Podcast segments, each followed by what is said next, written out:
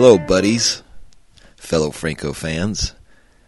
I am your host, Jason Rudy of Desperate Visions Productions, Sacramento filmmaker with 12 films plus many other projects, but I'll just go into that.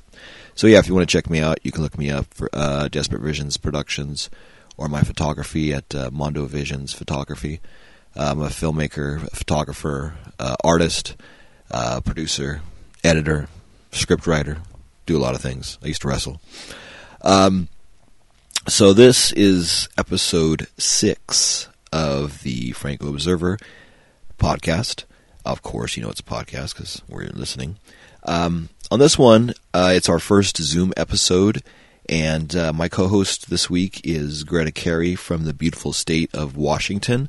So uh, I'm in Sacramento, California, and uh, she's up by Seattle in uh, Washington. So um, it's kind of cool to have a California and Washington Zoom show, our first. I will be doing another Zoom coming up with uh, my buddy Dan Farron down in Los Angeles, California, and we'll be reviewing The Girl from Rio, but that will be a few episodes from now, so be on the lookout for that.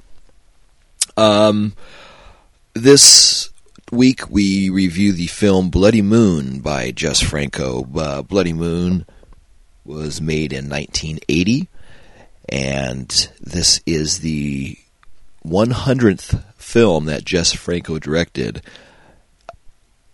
At the uh, Flowers of Perversion and uh, the other book by Stephen Thrower, filmography in the back of all the things he directed by himself and for other people and other uncredited works and such. But as a feature film director for himself, this or for not for himself, but as himself, or his other names, a- AMF or AFF Frank and other uh, pseudonyms.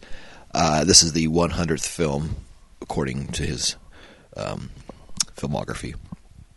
So, for this, the sixth episode, we do Bloody Moon once again, and uh, this was made in 1980, like I said before, and the uh, theatrical title is the uh, actually is a West German production. The original theatrical title in the country of origin is Die Soj des Todes, and that's the Saw of Death. And even though it's called Bloody Moon, on all the advertising art, you always see the giant buzzsaw with the woman's face and then the blood. So they really, and that buzzsaw scene is one of the high points of the film, one of the murder uh, set pieces. And uh, this was interesting because there was a lot of those in there, but it's good. So uh, yeah, alternative titles. Uh, Spanish theatrical is Colegias Violades, which is Violated Schoolgirls.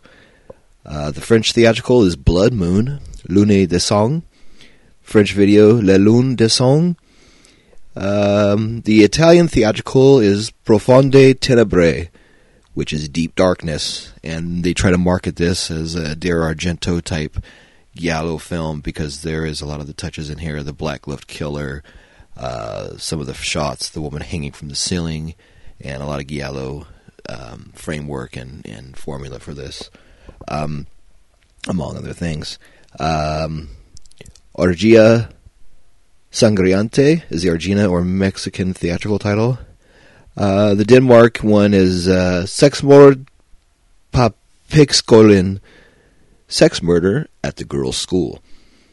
And the Argentino video cover, Terre Morete en les Universidad. And Argentina video is Criminales Vicios. And uh, there's also a Greek unconfirmed title was The Blood Moon Murders, uh, Belgian video. Uh, production companies for this is Lisa Metro Film and Rapid Films out of Munich. And um, shooting was done on this in October of 1980, and it came out in Germany in March 27th of 1981. Uh, followed by Germany, it did Cannes in May 20th of 81, then played Madrid in December 14th of 81, then Seville in March 18th of 82, and it was uh, certified X in UK. Is that's part of the Video Nasties. So that was in January 26th of 82. Got the X rating there for violence. Uh, then it played Cartagena on May 82 and Alest, Belgium in August 27th, 82, then played London finally in November of 82, and Barcelona in June of 84. Never played theatrically in the United States, but did show up on video, uh, VHS. Um, video DVD running times, converted where necessary, is uh, 85 minutes. The Germany theatrical run was 84.23, and that's converted, so that's about right. There's no cuts. But the UK one cut um, from 85.03 down to 83.27. So yeah, it's uh, about a minute and a half there of cuts. So um, that would, of course, be the violence. Um, the director of this, course, is Jess Franco as Jesus Franco. Executive producer Eric Tomek. Producer Wolf Hartwig. Screenplay Eric Tomek as Rayo Casablanca, which is really dumb. I think this is Franco said the only script the guy ever did, but I didn't check. Um, camera assistant. I'm sorry, the director of photography is Juan Soler Cozar. Camera assistant Fatima Ochanado. Um, let's see who else we got on here. Uh, special effects Juan Ramon Molina. Art director Klaus Haas. Assistant director Lina Romay. Okay, there answers my question. I was wondering why she wasn't in this. So that's cool. Lina Romay is the assistant director on this as Rosa Amaral. Uh, the editor is Carl Ozlitsky. See, that's cool. I'm glad I, I went deep with the uh, credits on this, so that's cool. Lina Romay was the assistant director. Um, the song "Love in the Shadow" by Frank Duval, and that was the uh, one that's played all the way through, I believe, on the record player, on the train, and during different scenes. Um, let's see. Love in the Shadow, uh, uncredited. Love in the Shadow, orchestrated and conducted by Michael DuPont. And first camera operator is Jess Franco. So in this one, Jess Franco was the camera operator and the director, which is great. So he, he was camera operator and director, like I always do. And then Lina Romay was the assistant director, so she worked with him. Because uh, the because the character of um, Manuela Gonzalez reminded me of Lina Romay. Me and uh, Greta spoke about that and uh, I was wondering why Lina Romay wasn't in there because the woman resembled her, and that would have been her part, I believe. So it's cool that she was assistant director instead of being the actor for that. Uh, the cast in this is um, Olivia Pascal as Angela's the lead. She's really good in this. She was in a lot of German uh, films over there, and this is uh, one of her first, like, well, actually, this is a German film, so yeah. So but she's really good in this. Um, Alexander Vacher played Miguel Gonzalez. Uh, he's the fellow with the uh, scarring on his face.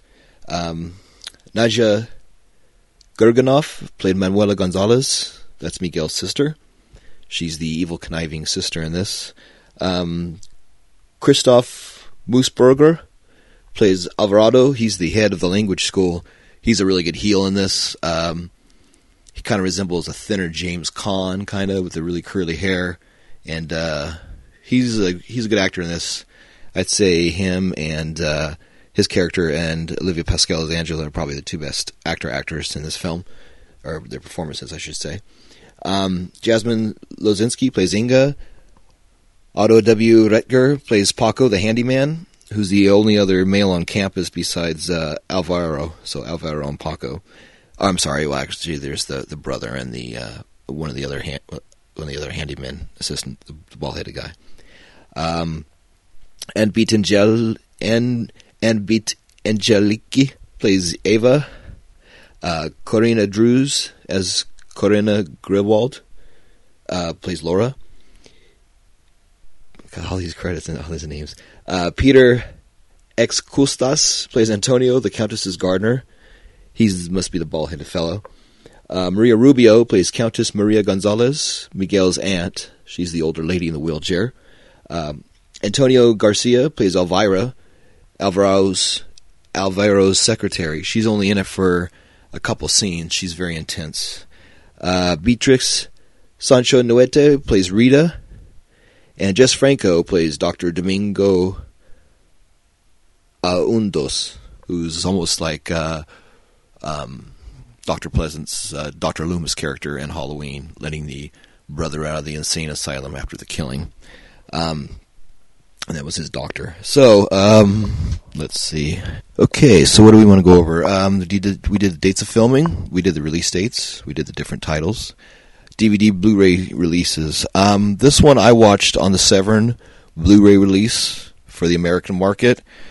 I know this film was released quite a bit over the years on different VHS brands and uh, different DVDs and Blu-rays. I'm sure there's probably half dozen worldwide releases of this for German markets, Italian markets.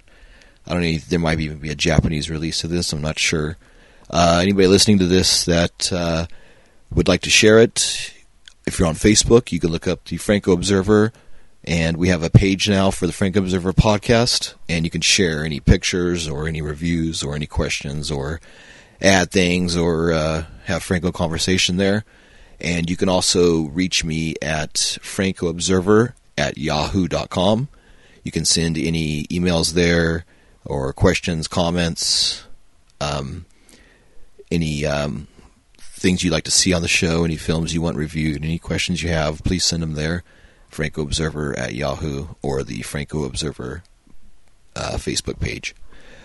So, um, what else we want to talk about here? Uh, this is going to be kind of a longer uh, review compared to the other ones. It's going to be maybe about an hour episode, so I'm going to kind of not cut run this a little too long in the beginning. Um, film notes for this, yeah, uh, we both really enjoyed it. Um, this has a really good pace, even though Franco says he didn't write this, any of this, and in the interviews afterwards, he says that they didn't take any of his suggestions. There is a few of his frameworks or f- trademarks with this. Um, like I was saying in the in the uh, review portion, the sister trying to swindle her brother out of the um, inheritance remind me of Sexy Sisters that we did um, back uh, on episode four, where she tries to get her sister to go insane and do something or kill somebody so she can get the fortune and uh, that is used again in this episode. Um, there is a dance scene, of course, and dance scene in all of Franco's films. This one is with the Disco Club, and uh, there's black walls in this again. There's uh, seems to be a lot of the rooms for entertaining and th- things that happen like that usually have black walls. I seem to find in this era in his films, so that's a uh, running through a line through all the reviews. Um, with this, the Franco Observer, we're always trying to have praise and a memory of Jess Franco, bringing the name and films of Jess Franco to new eyes and ears. I recently purchased another 11 uh, Jess Franco films, and I have those.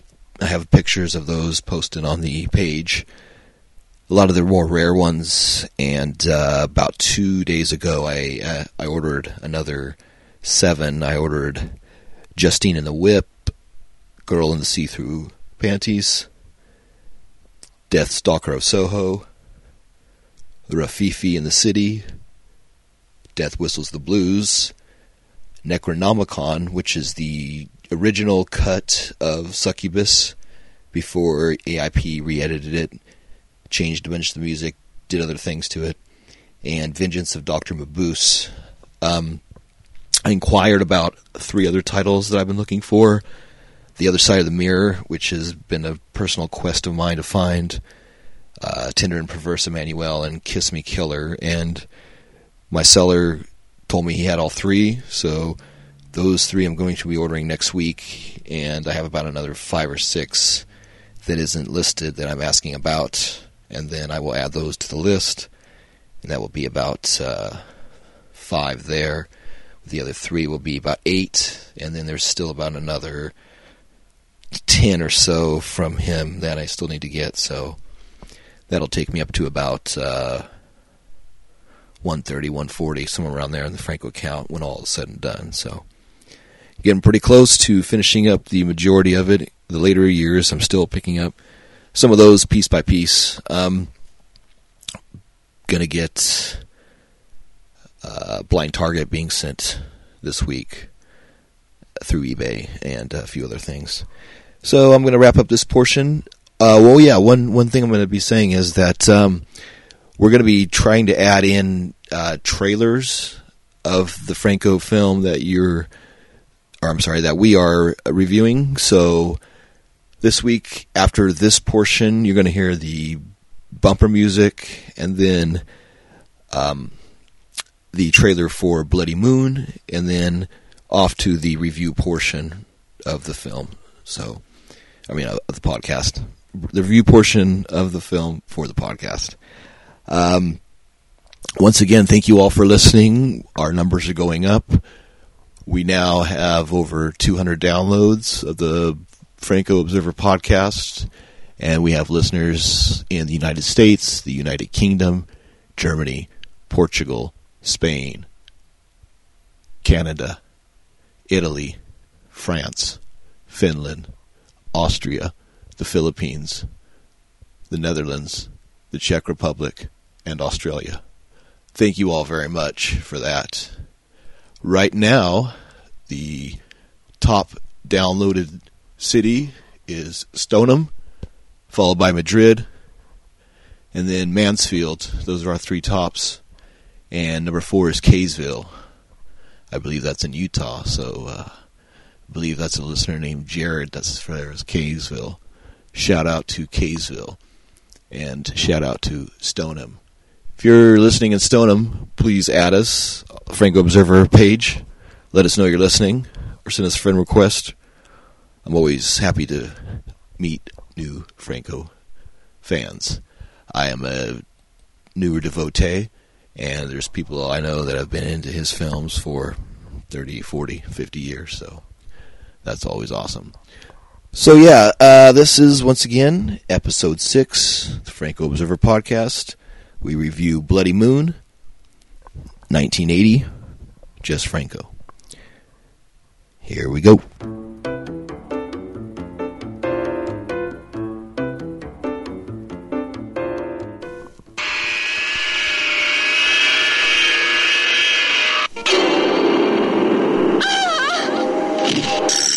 Kiss is cold and icy as death.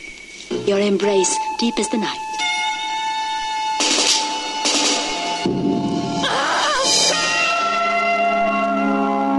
Ava's been murdered. That's nonsense. He wants to kill me too. Bloody Moon. Summer nights filled with horror. A killer whose lust for blood will stop at nothing.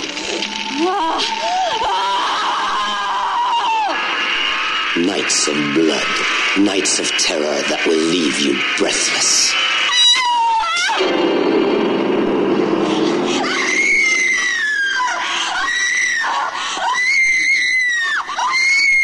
Young girls in search of love and adventure become the prey of a bloodthirsty killer. Now you'll be mine.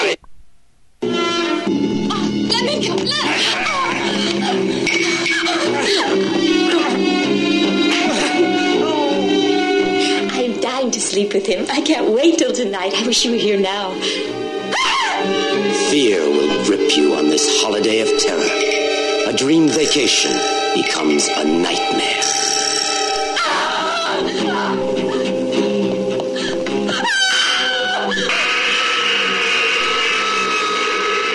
Bloody Moon, a film you won't soon forget. Bloody Moon.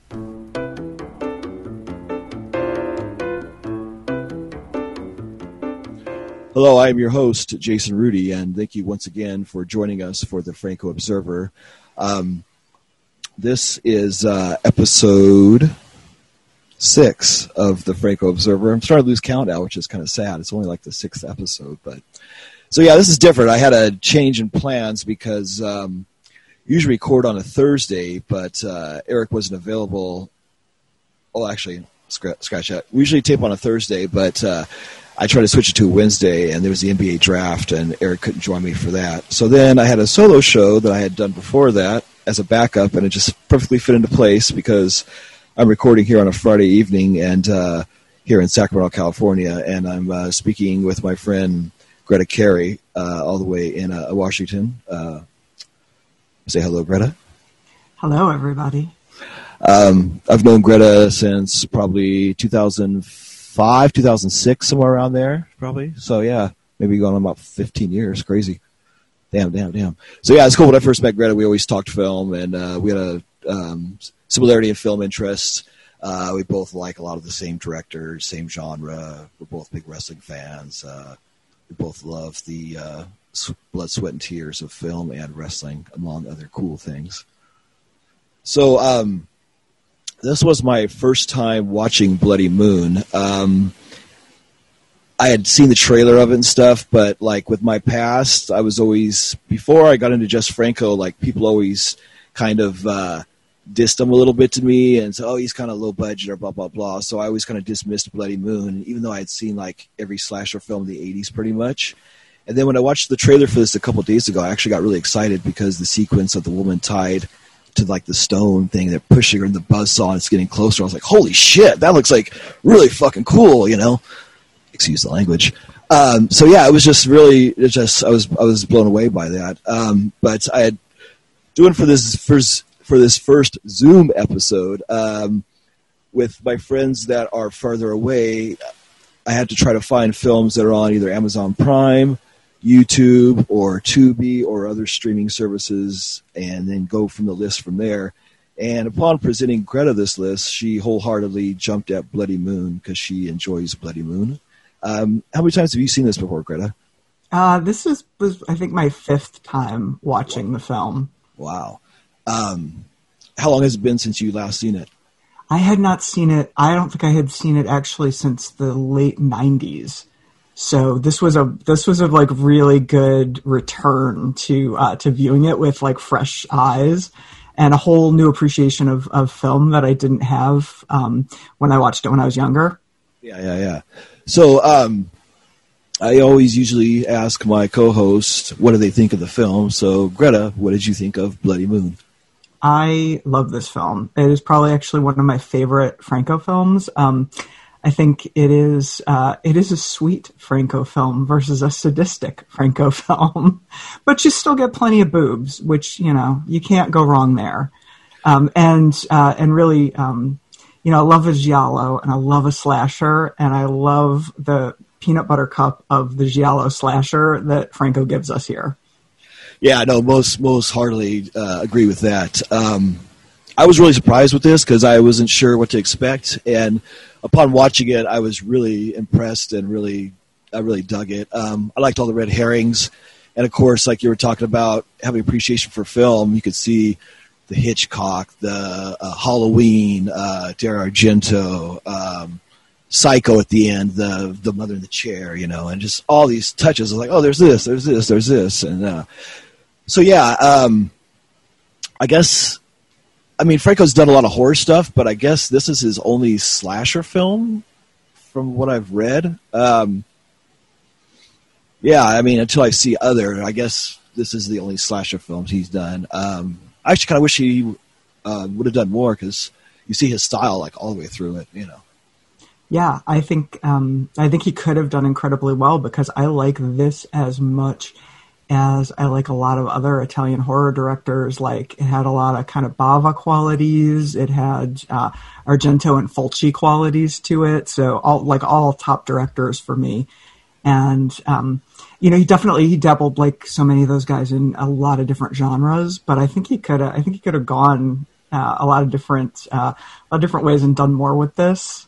Though I have heard that this was not um, his favorite film. That he had a lot of there were a lot of promises about this film, and he just kind of was like, oh, I gave them what they wanted. They wanted like you know 80 minutes of horror and and and to get on that whole uh, Friday the 13th train. Yeah, it's funny. Speaking of thir- Friday the Thirteenth, that's one thing that popped into me because the girls in Bungalow Thirteen. I was like, oh come on, man! Like of all the numbers, why do you gotta pick thirteen for the like? I mean, just hammer it over our head. Why don't you? You know.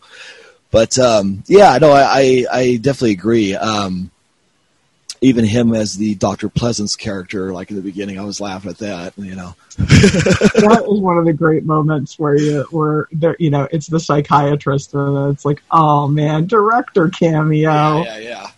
And that's a fun thing about watching all these Franco films is to see if he's in a film. And sometimes you just see his hands, or sometimes he's cut out of it, or this or that. But other times he's way into it. He's one of the leads, or he's in a couple scenes, or you know this or that. Um, so before I go into the film, the review of it, everything, I want to go back to what you were talking about the promises deal. Um, I watched the Bloody Moon uh, Severin Blu-ray, and uh, I watched the little uh, 20 minute deal on there where they're talking about him. And with the promises, I guess he said that they had mentioned uh, Pink Floyd was going to do the music for the film, which uh, it's funny because Pink Floyd was mentioned before they're going to do the music for Caddyshack, and that was uh, about a year before this, or maybe a year and a half, and then that didn't fall through either. And I'm like, interesting that Pink Floyd got mentioned for Bloody Moon and Caddyshack as soundtracks, which I, I mean, I already stand Caddyshack pretty hard. If Pink Floyd had done the soundtrack, what kind of like psychedelic just moment in time would that have been? Yeah, especially this era, like 79, 80, it's like that's like just as they were breaking up, so you don't know if it was going to be like the wall stuff or just like David Gilmour wailing. Because like that guitar track, uh, in this film all the way through, I was like, okay, that's the Pink Floyd song that they were trying to ape when they were like, okay, we got since we didn't get Pink Floyd, we're gonna have this Pink Floyd song that plays on the train, on the record, on, and like all the way through these different things. And so yeah, that's the first thing after I learned the Pink Floyd thing, and then read in this book, and then watched that, and that just kept sticking in my head, you know. But uh, yeah, so yeah, they promised him that, and then the uh, script writing was the last guy was uh, Casablanca, and Jess Franco kind of joked about that, you know. He's like, Casablanca is not a horror thing. That has nothing to do with horror. That's a city or a love story or a film, not not a horror. but yeah, that was that was. Uh, I definitely enjoyed that. So, and it was cool to see. I watched a little documentary, and uh, um, Lina Romay is like in the first two minutes, she's like getting her stuff, and then she's leaving. Like, hey, there, there's Lina Romay, you know. But yeah, so I thought it was pretty cool. Um, all right, so I guess we'll go into it. Um, looking up, it's kind of cool that you chose this film because this is the uh, 100th film that Jess Franco directed.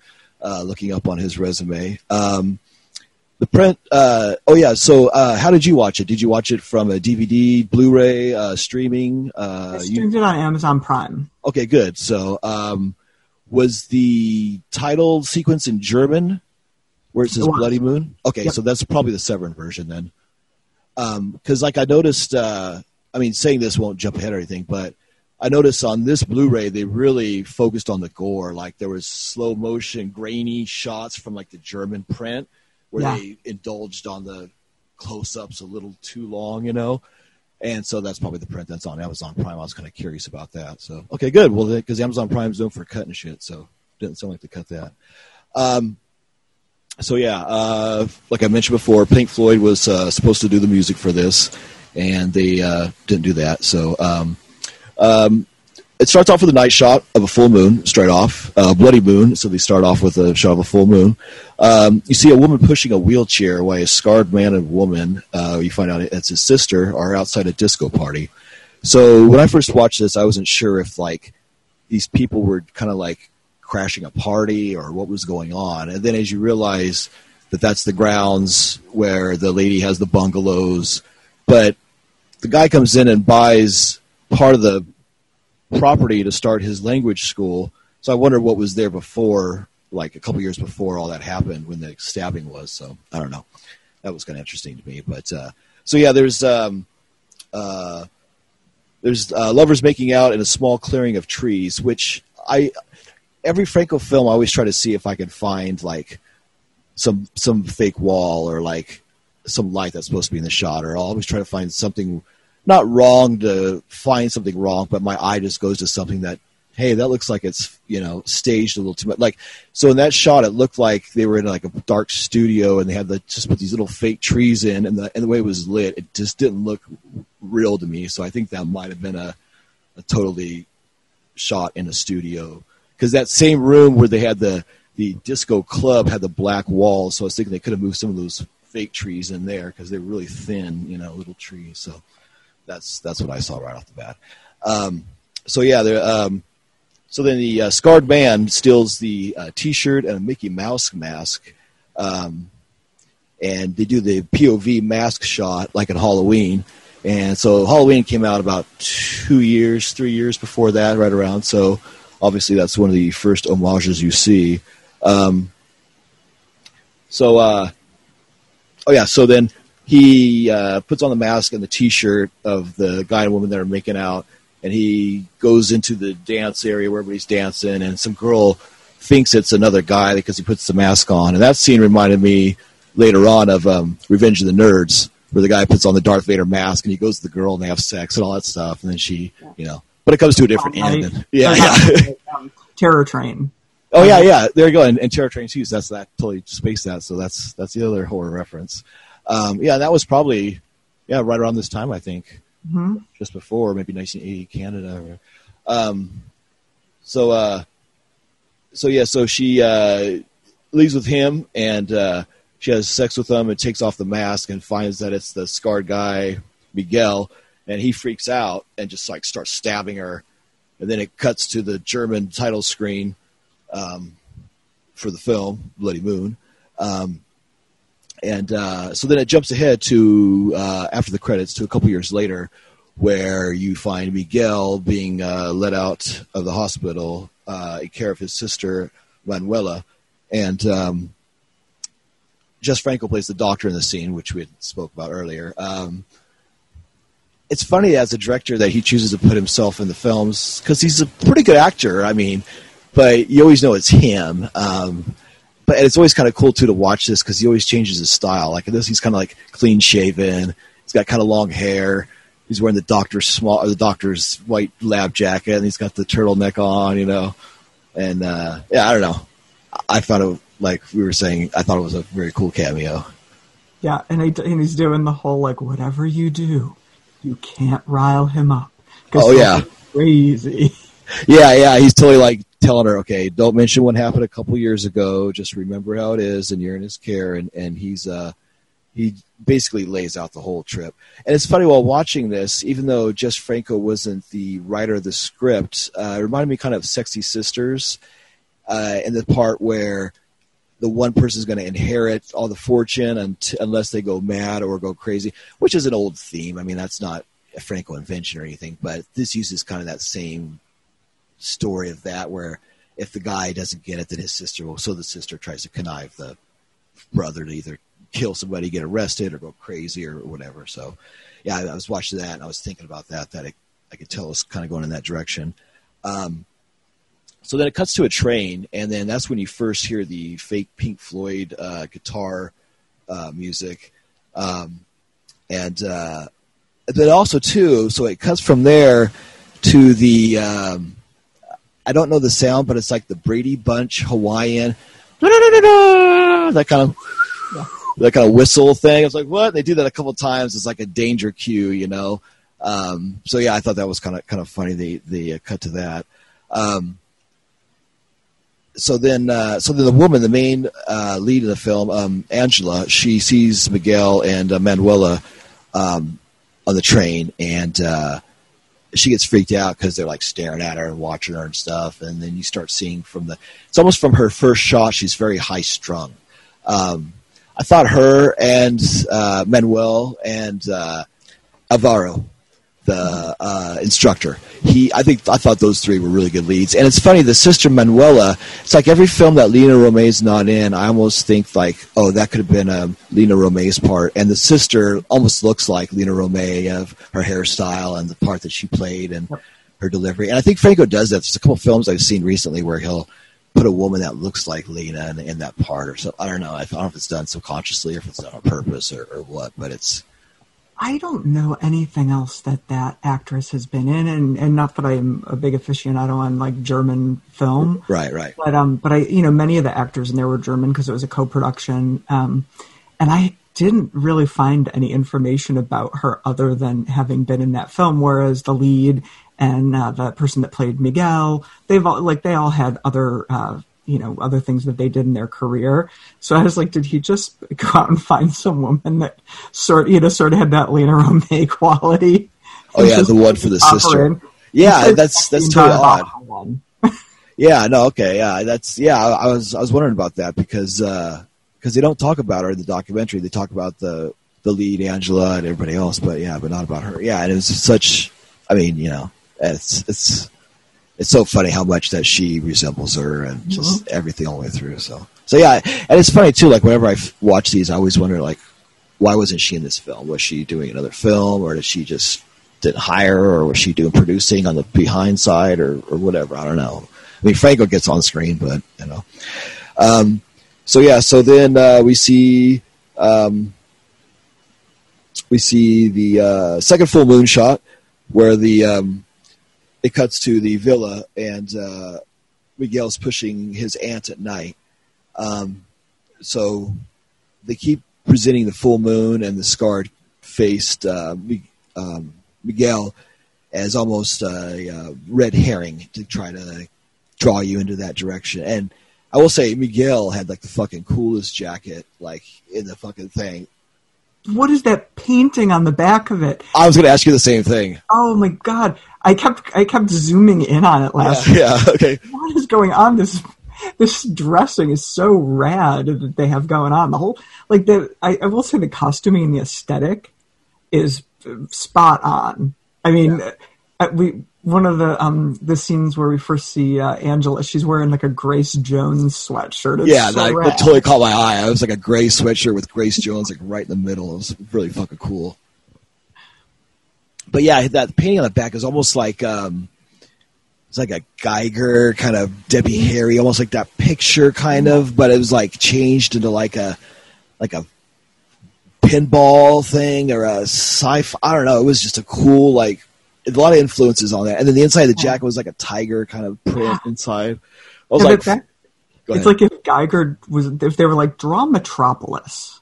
Yeah, It's it was like like Giger's heavy metal or some shit. you Yeah. know? Yeah. I was just, I was just, yeah, I focused on that. I was like, wow, and that's what I like about this film is like there was so much style that would just like suddenly come out and then go away, and it's just like, and if you watched for it, you you would see it, but if you were just doing something else, it would totally take, it would, you would totally miss it. You know, and that's Yeah. that's what I think from watching this. Um, so. uh uh, you see Miguel pushed in. Okay, so then um, an unseen killer uh, comes in, and you see the aunt, the old aunt in bed, and uh, they like flash this light on her, and it scares her, and then you see this like flame come in, and it kind of like puts the flame in front of her face, and it shows that it's burning her face, but you don't really see like a gore effect or anything. It was more like shot through the flame, which is a cool effect. It was almost like the burning or um, don't go in the house. Or was that the one with the flame? Yeah, that one where they kind of superimposed the flame on top of the woman, so it looked like she was being burned, but she wasn't. You know, kind of like a layered shot, which I thought was cool. But that actually looked like it was just shot through the flame with the camera. So I don't know, but um, yeah. So you got to see that, and then. Um, Okay, so then when I was taking notes, I, I, I suddenly was like, uh, even though he's not dead, I was channeling uh, Joe Bob Briggs because I was like, all right, then we have language lessons foo, then we cut into the tennis playing foo, Mm-hmm. and then we have the two topless girls by the pool pushes a guy in the pool foo. Mm-hmm. So yeah, so all of a sudden you just have like all these random shots of the language lesson, and then the tennis playing, and then you see the naked girls by the pool, and that was a good jump. It's like, all right, here comes the nudity. Just like puts it right in there for no reason. Yeah. They're just like, hey, Go how right you in. doing? You go right into like Euro sex comedy.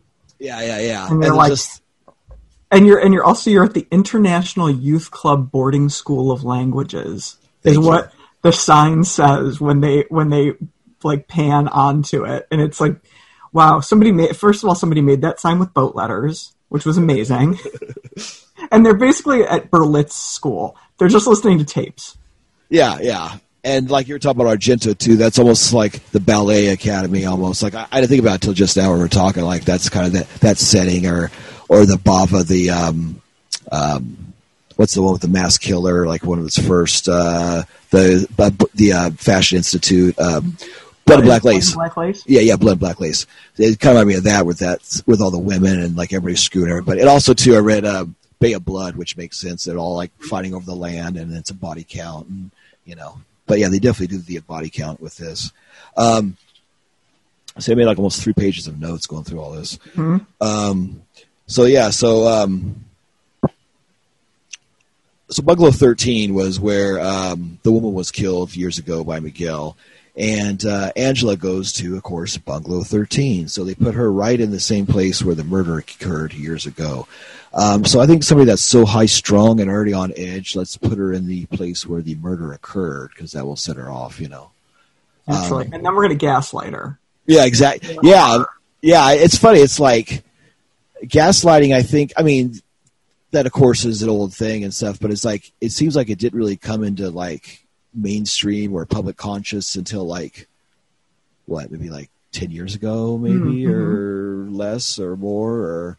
But like it was almost like a thing, and and you watch all these now with that in mind until it totally changes your view of of that whole situation. And that was like a totally common like plot device to like think you see something and then the body disappears. Oh no, you're crazy, you're going insane. I mean, that happens so much in films. Yeah, like Giallo loves a high strung woman who needs to be medicated. Um, and then everyone's like, no, no, no. You just read too many books. You just need to take your medication. You're, you're seeing things. Yeah, there's that great book, House of Psychotic Women, and like this Ah, would have fit in that thing. As I was watching it, I was thinking that like, oh, there's there's all these keystones that they're going through, and, and it definitely was very very cool. Um, so yeah, so then um, let's see. Uh, Angela goes bungalow 13. She puts on the record, which was the same song as the train. Uh, she tries to take a shower, and Miguel and the other ball-headed guy that, speaking of hanging up the sign, the ball-headed guy was outside her window. So they have these two handymen, and you don't really. I mean, you know Miguel. He's scarred, and he was the uh, the um, nephew of, of the landlord, but you don't know who the other guy is. The ball-headed guy that just likes to make funny faces and look around at people, and I don't know, pretend like he's driving a car. He's like looking through the window. You know, I don't know. Yeah, I think he's that like was the classic, um, like uh, dopey foil uh, in in one of those Euro horror films. Who's just it's like he's there as like a throwaway red herring. Like he never actually does anything. Right. He's just at the scene. creepily. Yeah, he's there like right before or right after something happens, but he doesn't participate in it or know it's going on. You know, yeah, yeah. Even though he he has those, like, like a little leering sinful dwarf eyes on everything. yeah, like he grabs those pincers later on, and he's just like, and he's like playing with them. So that was that was funny. Um, so yeah, so then uh, we see she try uh, Miguel and the other guy show up, scare, her, and then the uh, the little kid at the door. So like Franco throws all these plot devices. Like, why would a kid be at the door with like a little knick-knack elephant at night? And all these people show up in the middle of the night. That's one thing I, I noticed about this. Like the little kid at night, and then the one lady comes over to borrow a pull-up sweater like in the middle of the night. And then another lady comes over to visit her in the middle of the night when she has all this stuff in front of the door. I'm like, why are all these people showing up at like two in the morning or one in the morning? Just like, hey, I was wondering if you were sleeping or not. Yeah, Yeah, That's that was. Yeah, yeah. I mean, I guess it's being in your twenties. I guess I don't. I don't know, but so yeah, there was. Uh, so after that, we see the third full moon shot. Uh, the empty wheelchair outside with. Uh, okay, now here's the thing too. Who was that topless woman up in the window? Oh, that I think is Manuela, the See, sister. but but she had blonde hair in a couple shots. Maybe I don't know because that what because there's what at first I thought okay it was Manuela because they show her topless and then the next shot she's in that see-through negligee with her brother. So I was like okay and then they show that woman again she's just like standing there looking up at the sky and she has like kind of like a blonde Dutch kind of haircut and I thought it was Manuela at first too but then I watched it again I don't know I gotta walk go through it again and see but it looked like it was another woman like that was a red herring but you don't see her any other part of the film. Nope. So I don't know if she was like a maid or if she was somebody that lived there or I don't know. That was that was bizarre. So yeah, I'll, I'll have to watch that again because uh, that, that I don't know. That, that was just weird. There's also the disappearing school secretary that like tells him at the at the beginning about like we owe all these bills and we're in financial trouble. And then you see her again at the disco and she's like come over to my bungalow after you get done in the disco. And he's like yeah sure baby. I'm coming right over. And he never does. And then you never see her again. And That's right. Yeah, and she has these really like st- you know I wonder if she was the one up in the window because she has blonde hair. And she has like these really strong eyes. She was just like looking uh-huh. at him when he walked away.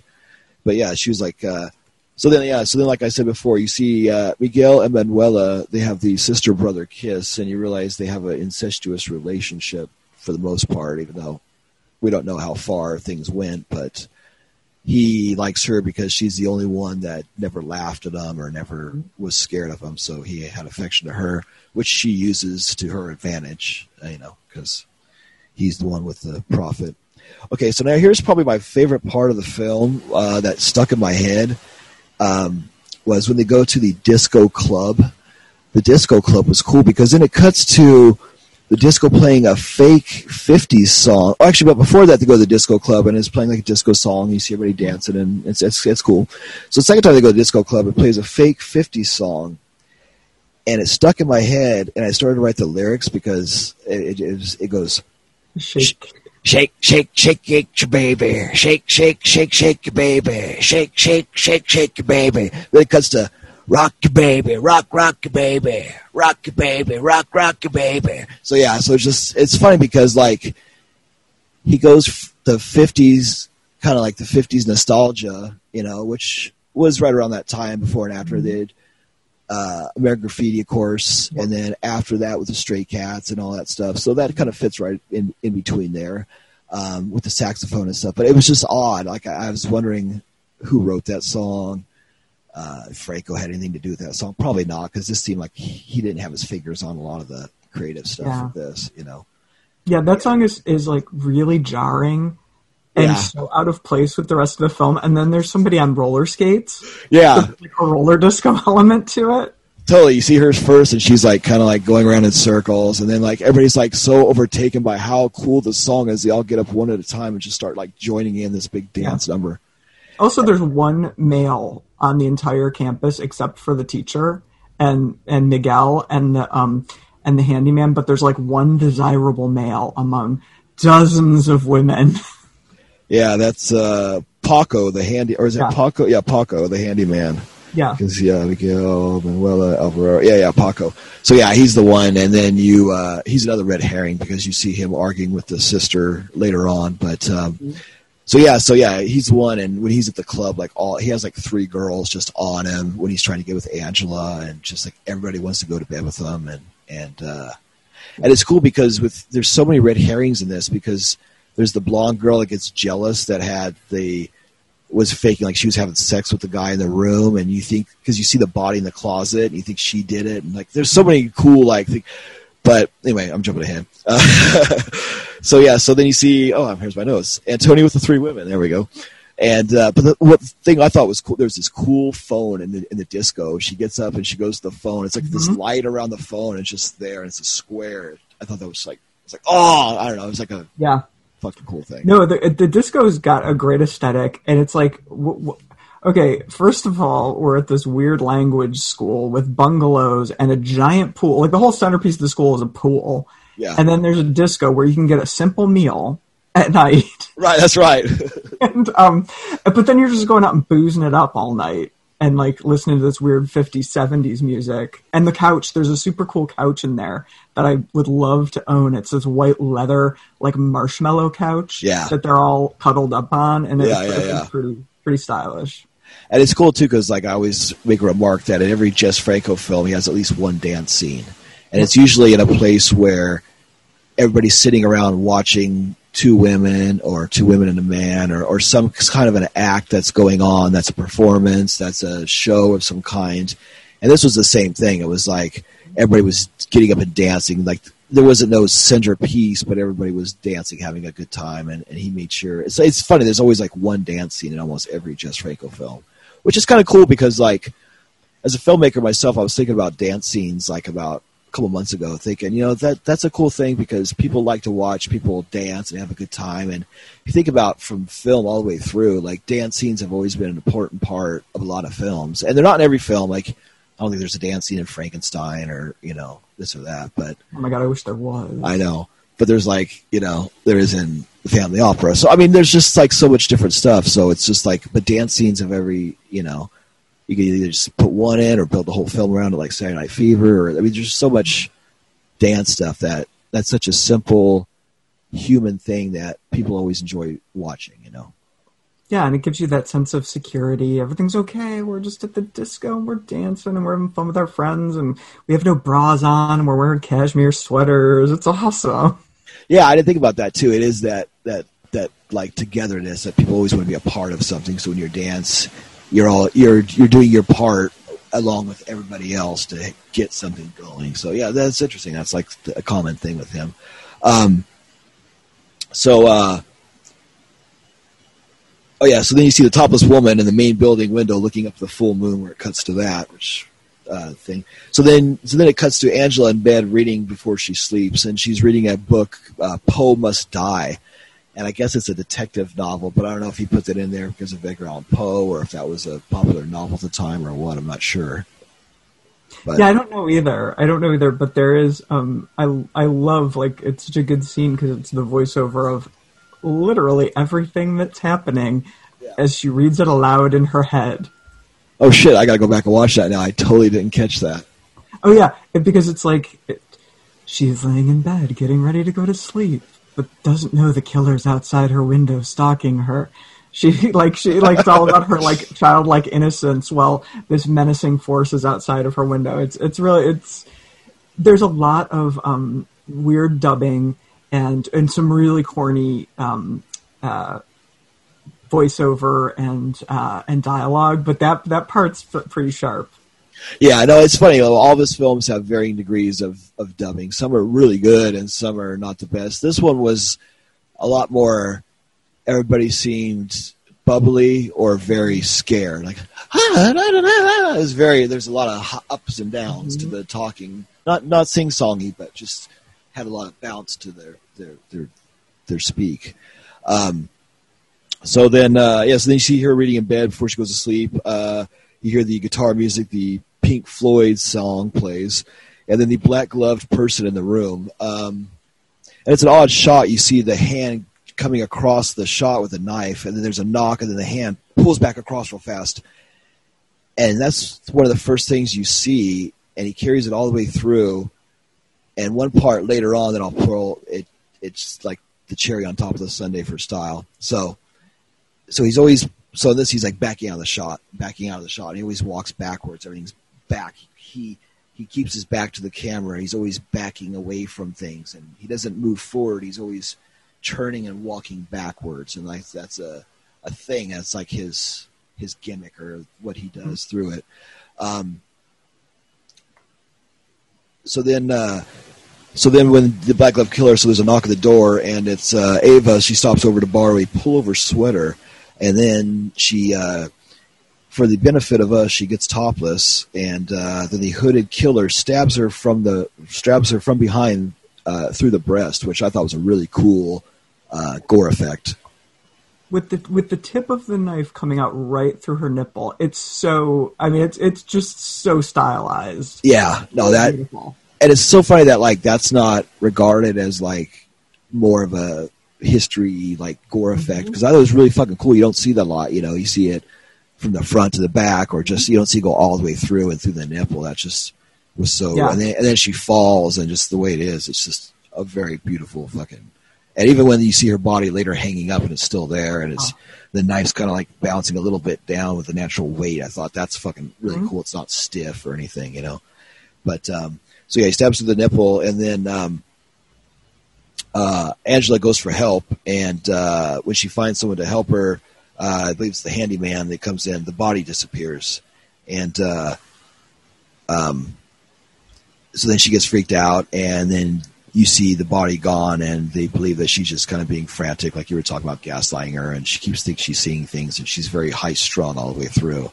Um, and then it cuts to her going to look for her friend that was just killed. And one of the most beautiful shots in the film, he's going to this like seaside harbor town, and you see this giant like hill with this like giant stone in the background. This giant, I don't know, I can't describe like a mountain or whatever. It's just so beautiful, and that was a, really good shot. this. Um, like, shot in Spain. Yeah, yeah, yeah, yeah. He shot this in Spain. Yeah. Um, Gor- the gorgeous when you get um, uh, larger shots of the landscape and you're not just tight on the on the set shots. Yeah, because there's one shot in the beginning where she's walking through the bungalows, and you can kind of see the city in the background, and that was like a nice vista shot. Like, oh, that looks really, really cool. So he he pulls it off a few times in this film. Um, so then, uh, so then, as she's looking in the harbor, we see. Um, oh yeah, so so here's the thing that one thing that bothered me in the film was her textile lion shirt that she was wearing. That Yeah. that eighties because I remember those shirts like that style like that, just mm-hmm. that all over print. But yeah, I was just I don't know. I mean, I know they're trying to be cool or trying to be, but that just looks so bad, and that just to me did not age well. I don't know. No, they should have just brought back the Grace Jones sweatshirt. Yeah, that or that shirt like the rest of the film. Totally. yeah, I mean, because she like pulled over the stuff that she could have worn. I was like, oh, she should have wore that, but yeah, that that fucking oh man, yeah, that and and and she gets a lot of use out of that shirt because it gets tore, and she wears Oh, yeah. all the stuff going through, and and I think that's like the last outfit she wears is that fucking giant lion shirt. Mm-hmm.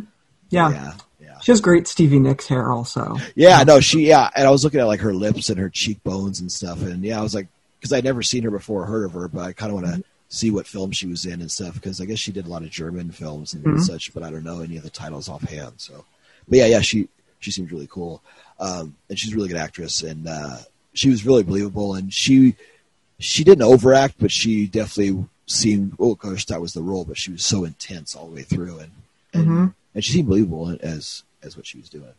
Um, so then, uh, so then, uh, let's see where we at here. Um, so, woman in the woman in bungalow thirteen with the dead body is in the closet. We see her. Uh, we figure out what happened. Um, so then, from here, I'm going to kind of like be a little more discreet because I'm not going to tell you how it ends. I don't think we should give away who the killer is or or what happens or what. But um, we see. Uh, but before that, one thing I can say is we see an unseen an, we see an unseen man that uh, picks up the the. I, I don't know the gal's name. Let's see which one it was. Uh, one of the four Inga? gals. No, what was it? Inga that, that gets the one that gets the um Yeah, yeah. That, that goes to the stonemason. Uh, Okay, so Inga, yeah, yeah. So then, uh, so she was, you see her leave with a guy, and even though she says, "Oh, I never seen your face. You're wearing a mask." There's a shot where you see the car drive by, and you can see it's a guy with blonde hair. That's probably the stunt driver because mhm. that's not the person that we find out. But yeah, the hair of it, it was like the blonde hair from the distance. I was like, okay. But he's supposed to be wearing a mask because she says, "I never seen your face," and he's wearing the black gloves. And he takes her out to the the, uh, the little stonemason place you, that you spoke of. And uh, but before that, we see this little kid with a telescope, and he sees what's going on, and he's like, "Oh!" He's kind of precocious, and he kind of like follows him in, and he's like, "Oh, I wonder what he's doing with her there. He shouldn't be taking her there, or, or something like that." And then, love uh, a creepy kid. Yeah, yeah, At least one creepy kid in every film. yeah, yeah, and that wasn't the same kid that sold the trinket. I don't think. I don't think so either. Like Okay. that. This this was. I think this was definitely uh, a different kid, and and man, they really make use of of him. Yeah, and actually, I like that kid. I thought the kid was a cool, tough little kid for what we see. So basically, uh, the guy takes this woman and she thinks they're going to have sex or whatever. So he ties her to this giant's, uh, I guess it was a stone or granite or some kind. Yeah, and yeah. Mm-hmm. because at first I thought it was ice because of all the wet from the blade, but then so yeah, so he ties her up and she thinks that they're doing something kinky in that. So he ties her up to this block, which is I don't know, pretty stupid that she lets that happen. I think, but whatever. I guess she's she said, "I told you I'm up for anything." She's this weird, pitiful Pearl character who, for some reason, is as beautiful as all the other blonde, busty women at this school, but can't get laid. Like, Yeah. like she's that character, uh, just for you know, for the ugly duckling, if you will, because there's one guy to go around for the whole school. Exactly. So I, I- I think it's it's the like, oh, I'm finally gonna you know get with some dude. I'm just up for anything, and and then yeah, Yeah. So doesn't then, end so then what happens is we see her get tied to the uh, deal, and uh, the hands start going over, and he starts turning on the saw, and she realizes that she's going to be getting cut in half, either by her head or up her body. So the blade comes down, and while that's going on, the little kid is watching from outside, and he sneaks down from the window, and he think he's like going to watch it or, or go away, but he runs in, finds a way into the into the room, and then he looks up and sees the power lever and figures a way up. And as the blade's getting closer to her, he plays the hero and jumps up, fucking grabs a switch, hits the switch, and turns off the blade. And then you see the guy step into the frame. The little kid kicks him in the leg and then takes off running. Like, yeah, he fucking gets a shot in and then takes off running because he knows he's going to get beat. So he gets a mm-hmm. shot in, tries to get over, gets a shit in, and takes off. So I thought that was pretty cool. So he takes off running. Yeah. and And, it's really breathtaking too because it Yeah. stops the saw for a second. yeah, yeah, yeah. The, the like the woman that's strapped to this thing has this moment to breathe of like, oh, I'm saved. Yeah, yeah, you see the relief, and and that's one thing too. Franco talked about in the documentary was it's good to show horror in smaller doses and smaller things because then it's more potent instead of showing something all the way through. And that's why he didn't like a lot of the gore effects. This because you see it for it, it lingers too long, and I do agree. I mean, there's people that like to see, which I do like to see it and see how it works, but on the other hand, too, seeing something for a brief second is a lot better than f- 10 seconds or 20 seconds or mm-hmm. whatever, you know. So the little kid kicks him in the leg and takes off running, and then the guy turns back on the lever, and the saw comes through and cuts her head off, and we see her head fall off, and then we see the blood, then we see more blood coming out of her neck, then back to the head again, then back to the neck squirting blood, and back to the saw. And so yeah, they, they really get their There- use out of that effect. There's this pause when the head comes down, and you and then they the um they go back up to the to the torso and then and the neck stump. And then there's just like two or three seconds before all this blood just starts spurting out, like super just gore. And it's really beautiful because it's like that pause actually makes it so much more effective. Yeah. Yeah, it's almost like sex. It's just like, you know, it's like instead of just having it all the way through, it's just like, oh, here it comes, here it comes, and then it happens, and it's like, so yeah, it was, it's very nice. Um, oh, and then the best thing, so then the kid takes off running, takes off running down the street. The guy's like, okay, well, the kid saw me, so now I got to take care of the kid. So he gets in the car, and uh, you see the little kid running down this like cool little rock path, or this little, uh, or the two lane road, and it's like on a hill, and and uh, the guy in the car comes up behind and runs over the kid, and then the shot where the little kid's laying there dead, he's like has his hand across his chest where he's like kind of like laying there, and to me I kind of giggled because it looked like he's like taking a nap, you know, but that's cool that the parents let the kid do that shot, you know. It was, and it's like a straight up no compunction kill. Yeah. It's like you realize you're like, oh man, they're just gonna kill this little kid off. That Mercedes is just gonna run right over that kid, and and they do, and they don't linger on it. It's just like, yeah, that kid's out of here. No, no, no grief. Yeah, and that's really like like shocking to kill a kid, mm-hmm. and even back in '81, it was even more shocking. You know, it's like, whoa, they actually did that. Okay, cool. You know, but hey, I mean, shit, you're cut off women's heads, you're doing all this other stuff. Why? Yeah. Why is that something that, that you can't do? You know, so They do a good job, like that. Like this person is a like a cold blooded sociopath. Like there's, Yeah. you know, no holds barred. No one's safe. exactly, all all are equal, just like uh, Sam Peckinpah, you know, style. So yeah, so um, so then let's see, he uh, runs over the kid, and then Laura comes over and visits Angela. She's barricaded in her in her uh, in her bungalow, and she's all freaking out. And then and then you kind of see everybody going, "Hey, what's going on? Why are you so freaked out?" Because she had just before that. I'm sorry, just before that, you see a shadow, and it, you think it's a figure, and she stabs the person. Even though when it falls, you can see it falls over like a like a tree falling, and it's not a person. So she thinks she stabs somebody, and then uh, uh, Laura comes in, and uh, she's barricaded in there, and she says, "The person tried to stab me. They're in there. They're in there. They're in there." So then they go in there and they go to try to find her. Then she sees it's just a sewing dummy. Is that what they call that? Okay, Yeah. a sewing dummy, and uh, then she realizes she goes, "Oh, okay," and she realizes that she's just freaking out and stuff. So she goes, "Well." Let me, and she goes, you know, I could use a beer, I could use a drink. So then Laura goes down and says, well, let me see what I can get from the uh, disco club. So she goes down to the disco club while the hooded killer's watching her, along with Miguel, and I don't know if the bald guy was watching her too. I think they were all. I think like that's where you just get like the three for, and you're like, oh, who? yeah, who, yeah, exactly. It's like, and even the bald guy's like Curly. You had like Moe, Larry, and Curly because one guy had like Larry Fine hair, the instructor, mm-hmm. and then Yeah. Miguel could be like Moe. I Yeah. think just just, just, got your- just you now, got Three Three Stooges- you got your red herring Three Stooges. exactly. So then she Also, comes. there's a there's a terrible cat jump scare. Oh yeah, yeah. Love Yeah. a crappy jump scare. Yeah, they- I think they actually just threw the cat at the actress. I exactly think the same bad. thing. Yeah, he uses tons of that. Thanks for pointing that out. Yeah, there's It like was Friday. It was Friday's guest appearance in the exactly. Yeah, exactly. That's that's he's getting in his shots.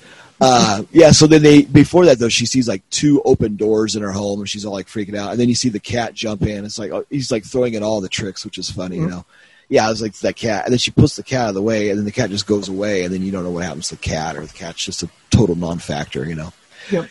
So then she comes back from the club. She goes to the club, and she has these four giant beer bottles, which I was laughing at. She's like holding these against her breast, and she's like walking back, and she keeps stopping and looking over her shoulder because she thinks there's people watching her, and she's all freaking out about it.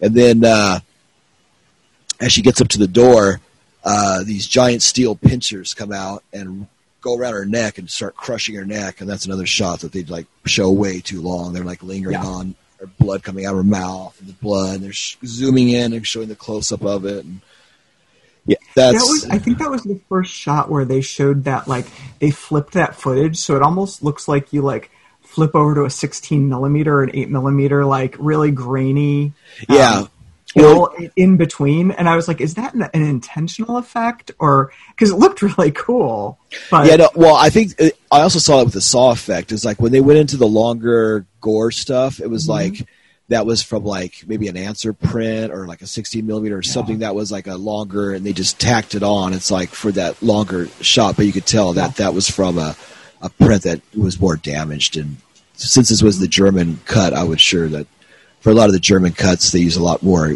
violence for those, like with horror and stuff. So I'm sure that was made for that audience, you know.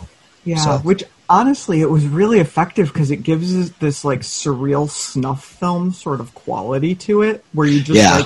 like you just go into this just strange, uh, just di- completely different film stock and texture during this during this horrendous kill. So it's, it's it happens a couple times, and and both times I was like, ooh, wow. Did he mean to do that? Is that is that like intentional? It's it's very ahead of its time. Yeah, you know that's that's like a really good, really really good point because like that's one thing that like you're talking about ahead of its time because like one thing that always I bring up to people is like watching the original Texas Chainsaw Massacre on VHS compared to DVD. It it almost ruined it for me watching it on DVD because you see too much. You mm-hmm. see all the detail, and, and it's cool. Like I said, from a nerd point of view, you can look at all the zoom in on the claws on the chair and look at all the and draw things and get yourself. But it's but it's cool to have it grainy to not be able to see it because it gives that snuff footage like that like you're not supposed to see mm-hmm. it and it's something that's fourth generation beat copy of something and it's and it's swore down and it's you know not seen by everyone and that's one thing that's kind of lost and that's some filmmakers do use that again and which which is great you know but that's that's something that's but then it gets overkill too and overplayed so you know. Yeah, then you get then you get the Rob Zombie effect. that's the name I was going to say.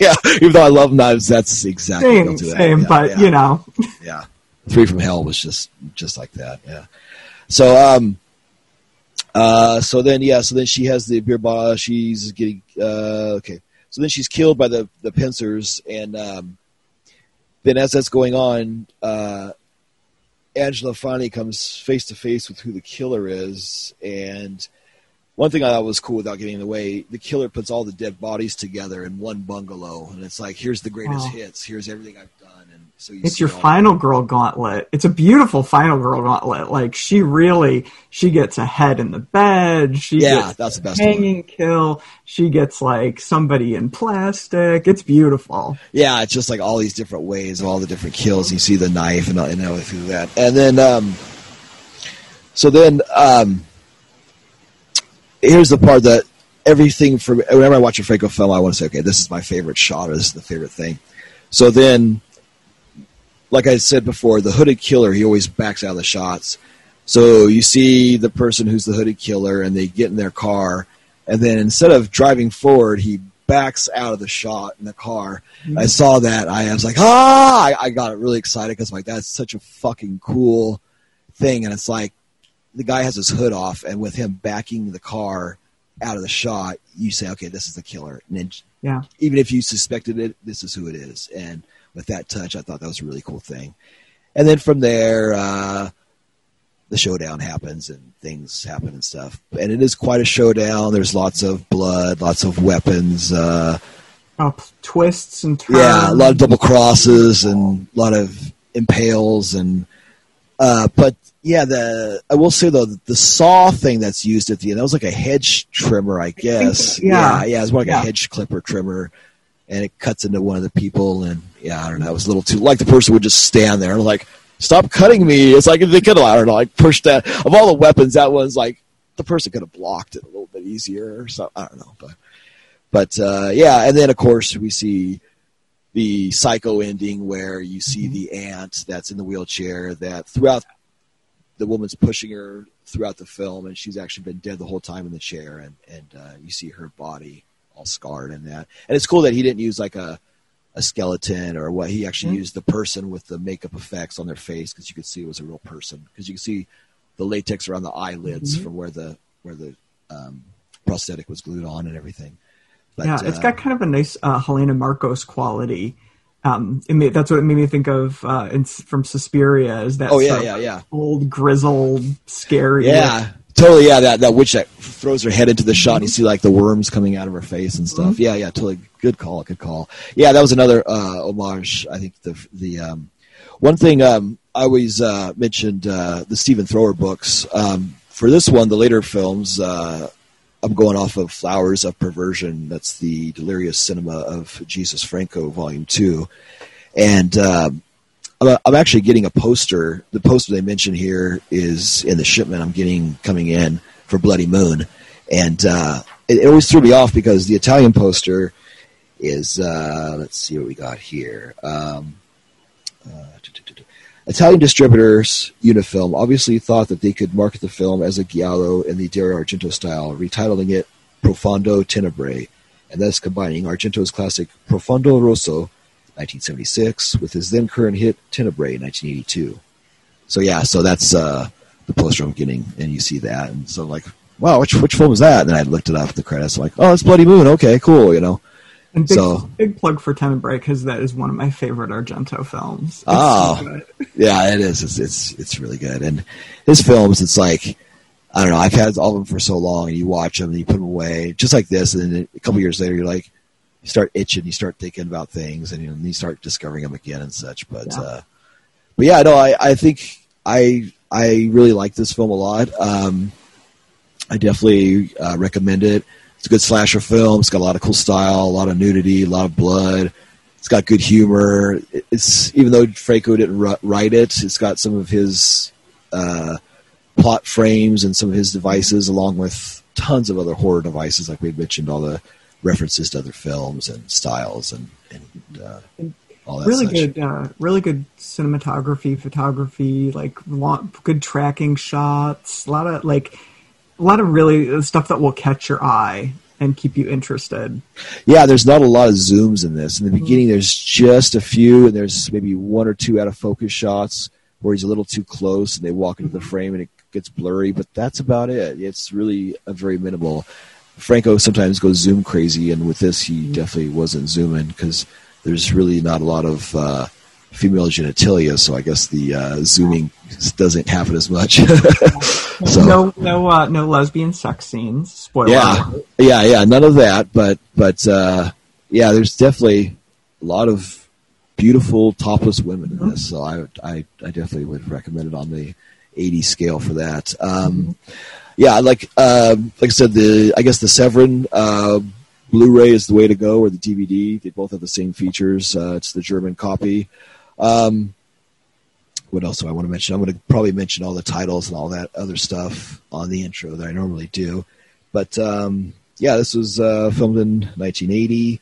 Um, it was filmed in October of 1980, so that's cool. That's something we both like.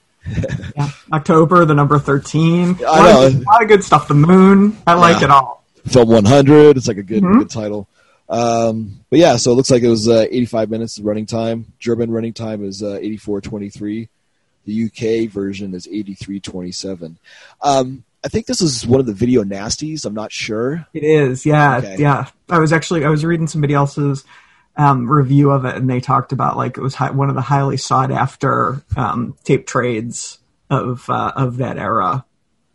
Yeah, so that's that's a whole other like subject. There's a lot of documentaries on the video nasties. That's something I kind of used to get into. I have some of the books, but I haven't watched a lot of the documentaries they've made about them. But I know there's been a lot made, and, and there's uh, Severin put out some, and there's been a lot of cool stuff about that. So that's another way that Franco's connected to all this as well. So, um, but yeah, so uh, I guess uh, this is going to wrap up the Franco Observer review of Bloody Moon. We both give it a thumbs up, uh, all that good stuff. We both enjoy it. Greta's seen it multiple times. This was my first time, and I'll definitely watch it again. And uh, definitely in my Franco canon.